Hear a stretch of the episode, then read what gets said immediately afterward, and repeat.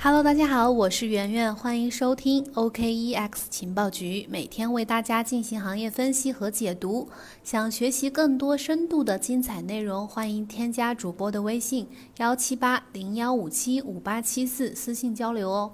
今天带来我和阿峰给大家准备的行业周报，我会从数字货币市场。矿业动态、行业声音、区块链产业赋能、行业意识这五个维度，为大家解读最新的消息和产业动向。首先是数字货币市场，第一条呢就是关于以太坊二点零的一个新进展。七月十七日，Status 在它的官方博客上面宣布。以太坊2.0信标链客户端 Numbers 安全评估已经正式启动。这个客户端呢是以太坊2.0的七个客户端的之一，由 Consensus、还有 NCC Security US 和 Trail of Base 这三家。独立的供应商负责审核和评估，计划是在四个月之内完成安全的评估。评估呢将分为三个阶段进行，呃，网络核心，还有以太坊2.0的规范核心、验证器核心和用户体验。根据之前的消息呢，以太坊2.0的最新的多客户端测试网 Altona 也已经在这个六月底的时候正式上线了，支持所有主流的以太坊2.0客户端。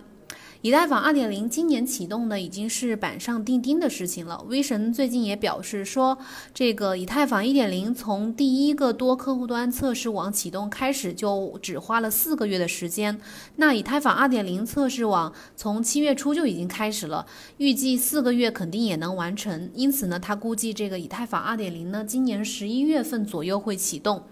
不过，值得注意的是呢，以太坊2.0的第零阶段基本上不会有什么新的功能能够实现，比如这个智能合约、账户和资产转移等等这些功能，在以太坊呃第零阶段的这个新标链上基本上都没有办法操作。那投资者可能能做的就是把资产转入到新标链上进行质押来生息，这唯一一个可能性。第二个是关于这个灰度的。呃，最近加密资产管理公司灰度投资公布了今年的第二季度的数字资产投资报告。报告显示呢，从四月一号到六月三十号，呃，灰度产品的总投资额达到了九点零五八亿美元，几乎是上一个季度的两倍。这意味着什么呢？就意味着在经济不确定的背景之下，这个整个市场对数字资产的一个持续的需求。从五月份比特币减半之后呢，今年第二季度灰度比特币信托的流入量超过了同期新开采的比特币的数量。所有的产品平均每周的投资额是六千九百七十万美元，比特币信托平均每周投资额是五千七百八十万美元，以太坊的平均每周投资额是一千零四十万美元，大概有百分之八十四左右的这个投资是来自呃以对冲基金为主的一些机构投资者，过去十二个月总投资额已经超过了十四亿美元。二零二零年的机构投资者当中呢，灰度。呃，毫无疑问是最耀眼的明星。由于允许投资者直接使用养老金来参与比特币的投资、比特币信托基金的投资，所以呢，受到了非常多的机构投资者的欢迎。他发行的这个 ETHE 信托，就是以太坊信托基金。兑换以太坊的这个溢价几乎超过了十倍，足以见得美国的机构投资者是非常的疯狂的。但是最近这个 ETHE 的溢价明显的下降了，从六月的高点下跌了百分之七十二左右，已经回到了三月的低点。第三点讯息呢，是关于比特币和这个美股的一个关联性的这个消息。根据 CoinDesk 七月十一日消息，由于比特币和传统金融市场同步交易，比特币和标普五百指数的一年期关联度创下了历史新高。根据 Coinmetrics 的数据，两种资产之间的相关性在七月九日达到了零点三六七，高于一月一号的负零点零六。这两者的相关性在过去三个连续交易日中都创创造了历史新高。那比特币和标普五百的关联性越高，说明机构参与加密货币市场的程度越深。今年三幺二行情爆发以来呢，这个大量的机构投资者通过灰度信托这样的通道来购买比特币信托基金，同时呢，越来越多的投资者开始参与美股指数和加密市场之间的套利，也是标普五百指数和比特币价格关联性。增加的重要的原因之一。第四点，同样也是一个机构方面的利好消息。根据外媒的七月十四号的报道，管理着一百三十亿美元资产的加密托管机构 Kingdom Trust 和资产管理巨头富达旗下的富达数字资产达成了一个独家的托管协议。这个协议签的是什么内容呢？就是富达数字资产将为 Kingdom Trust 退休账户提供比特币托管服务。资金呢是会存储在一个叫 Choice 的自助退休平台上，投资者呢可以在一个享有税收优惠的账户当中去买卖或者是持有股票、交易所交易基金以及数字资产等等。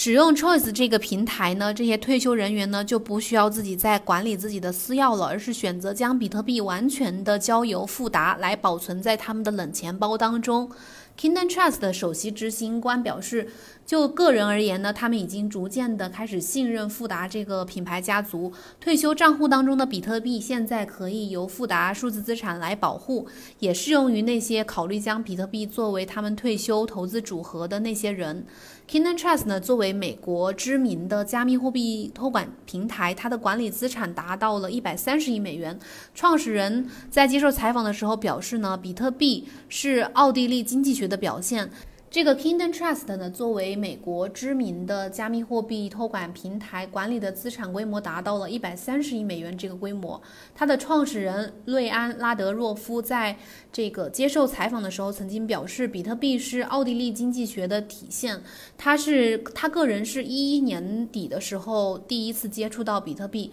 不久之后呢就开始持有和积累这个数字资产。那富达投资集团为全球的一千两百多万投资者。者管理的资产高达一万亿美元，占美国共同基金总额的八分之一。两家金融巨头强强联合，共同为数字资产投资者来提供服务，那这个意义肯定是非常非同寻常的。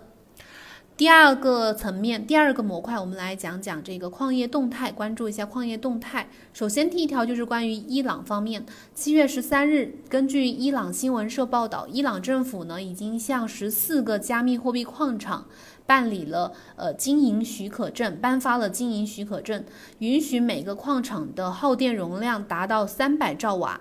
到目前为止呢，伊朗工矿贸易部已经为加密货币矿工颁发了一千多份许可证。有分析表示呢，说矿工涌入到伊朗去，主要是源于他们国家的呃电费补贴这个政策。伊朗媒体十二日的时候表示说，为了支持呃加密货币挖矿，伊朗国家发电配电送电总公司曾经表示要将矿工在每年六月到九月用电高峰期内的电费下调高达百分之四。十七，那对矿工而言，随着电费呃下调，它的收益肯定会成一个指数的上升，因为更加便宜的电费不仅意味着挖矿成本降低。同时，一些遭到淘汰的老旧矿机也可能能够重新的开机，矿工甚至可以以非常低的价格从其他的地区来大量的购买一些二手的淘汰矿机，例如不到一百元一台的这个蚂蚁 S 九啊，还有这些矿机的回本周期甚至可能只要不到两个月，因此呢，伊朗矿工的挖矿收益将会随着电费下调而成一个指数的上涨，在未来我们应该可以看到。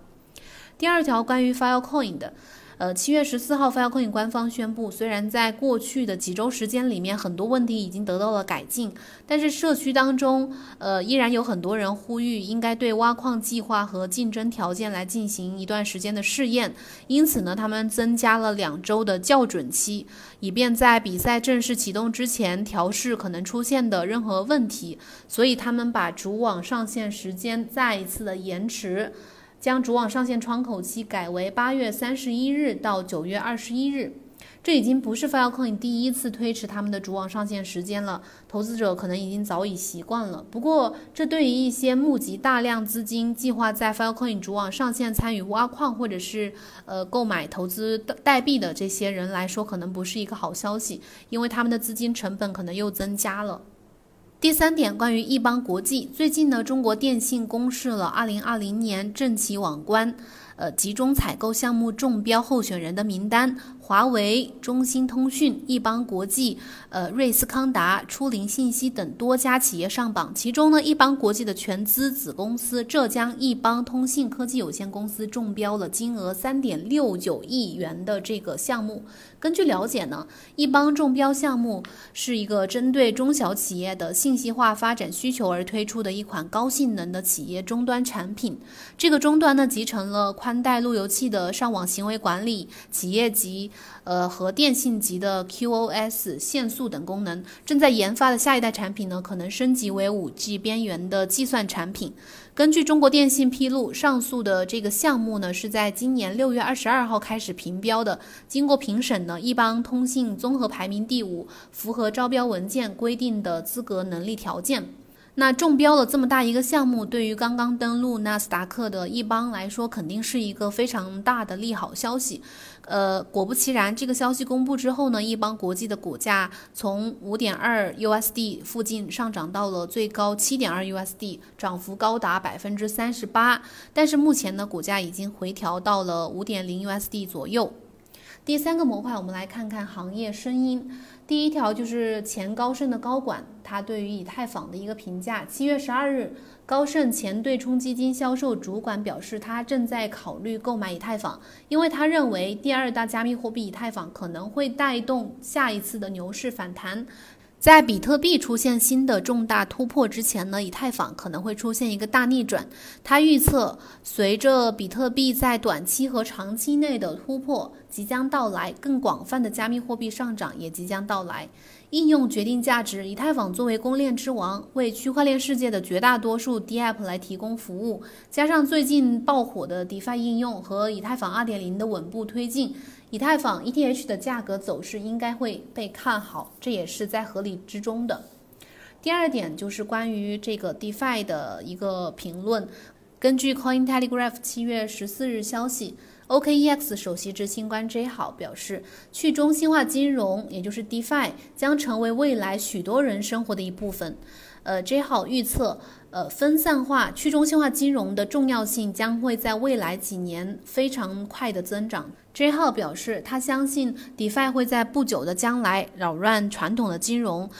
DeFi 的主要优势在于，它可以为目前被传统金融排斥或者是服务不足的一些人来提供金融服务。呃，全球目前有近二十亿没有银行账户的人，而且有了这些 DeFi 的服务之后，他们可以过上更好的生活，不需要 KYC，不需要验资，也不带任何的歧视，任何人都可以拥有自己的独立账号，这就是 DeFi 去中心化金融的一个优点，一个好处。这对于全球二十亿没有银行账户的人来说非常大，是非常大的利好。同时呢，DeFi 金融世界通过完美的机制设计和这个功能实现，正在吸引越来越多的精英人士参与。比如说，计算机行业和金融行业的从业者，这些高净值资产者的加入呢，不仅会让 DeFi 的生态功能，呃，更加完善和好用，还会吸引更多的资源进入到这个去中心化的金融世界当中。我们可以期待未来这个 DeFi 的一个爆发式，继续的一个爆发式的增长和繁荣。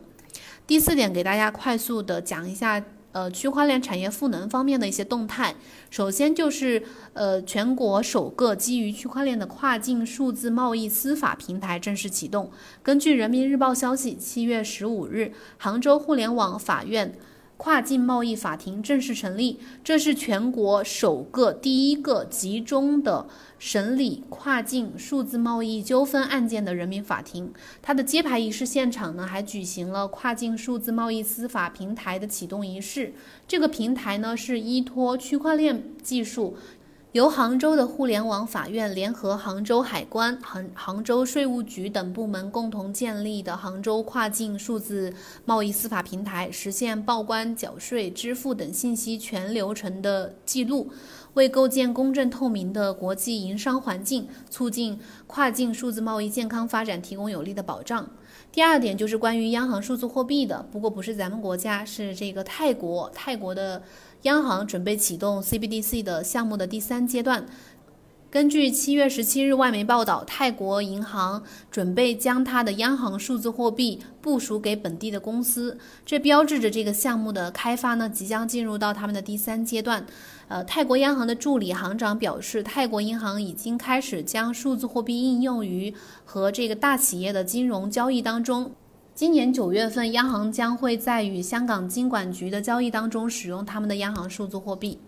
第三点就是关于这个一个区块链的呃新的引导基金。根据苏州日报七月十七日报道，苏州市相城区近最近发布了苏州市相城区区块链产业集聚发展若干扶持政策。这个政策从落户补贴、经营奖励、平台奖励、人才补贴，还有应用支持等等九个方面推出了二十四条具体的扶持措施。根据政策呢，在境内上市的区块链企业最高可以获得八百万元的奖励。新认定的各级重点实验室。呃，科技企业、孵化器、众创空间等等，最高可以获得两百万元的奖励。经过认定的区块链领军人才呢，可以享受最高三百万元的安家补贴。相城区呢，还设定了总规模十亿元的相城区区块链的专项引导基金，重点投资呃区块链的企业和基金。第四点是关于呃 BSN 的。二零二零年七月十七日，在钛媒体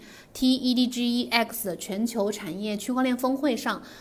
中共北京市大兴区委常委、区政府党组副书记、区块链服务网络 BSN 发展联盟理事长单志广联合发布，BSN 北京区块链主干网正式落户大兴，这也是区块链服务网络 BSN 在北京市的首个区块链主干网的平台项目。以上就是这个呃区块链产业赋能方面的一些消息。那最后呢？最后一个模块给大家讲几个这个行业的周边的一些事情，或者说有趣的事情，行业意识方面的动态。第一条就是关于 Twitter 被黑的这个事件，大家应该都有关注到。七月十六日凌晨，Coinbase、Gemini、CoinDesk、KuCoin 等等这些主流的加密货币 Twitter 账号陆续的被黑客入侵。此外呢，像巴菲特、呃，美国前总统奥巴马、美国总统候选人拜登、前纽约市市长布隆伯格，还有微软的创始人比尔盖茨、亚马逊的创始人杰夫贝索斯。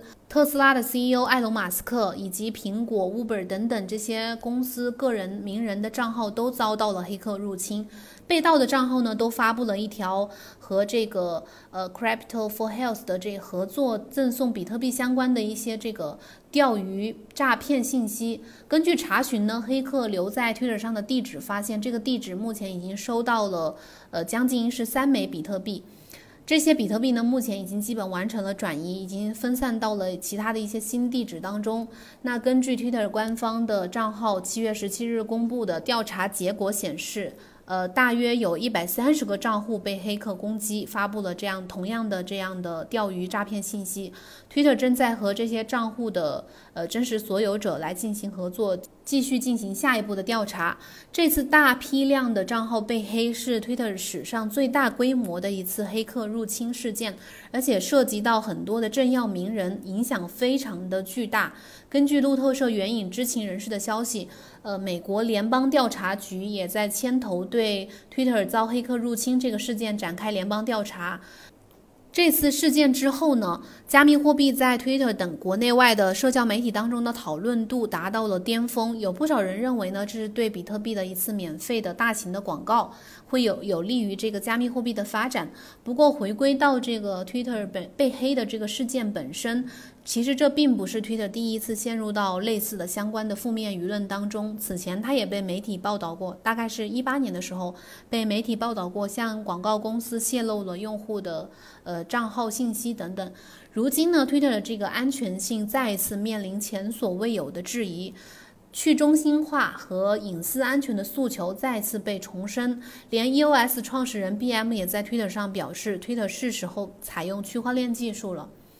第二条关于这个暗网比特币暗网交易的，七月十一日，湛江市第一个利用暗网侵犯公民个人信息的案件进行了审理宣判。犯罪嫌疑人郑某磊呢，非法获取公民个人信息情节特别严重，被依法判处了有期徒刑四年，并处罚了罚金人民币一万元，没收他的违法所得。二零一九年，郑某磊通过翻墙的方式登录了一个非法的暗网，使用虚拟货币比特币，在这个黑客论坛上购买，非法获取了大量的公民个人身份证信息、呃住宿信息等等。同时呢，这个郑某磊使用非法获取的这些个人信息来注册各类的赚钱 APP，以及注册一间这个国外的公司，非法获利了五千两百元。余下的非法获取的公民住宿信息呢？嗯，并没有卖出去。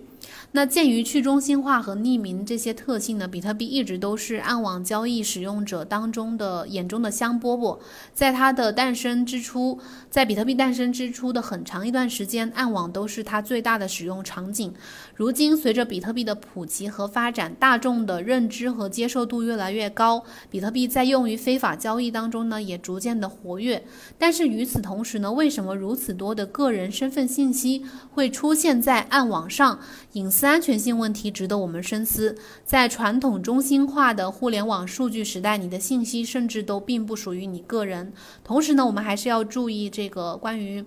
呃，去侵犯公民个人信息的这个情节的严重。大家尽量不要去触碰到这个法律的底线啊。好了，以上就是我们今天的呃行业周报的所有内容，感谢大家的收听。提前祝大家周末愉快，我们下周一同一时间再见，拜拜。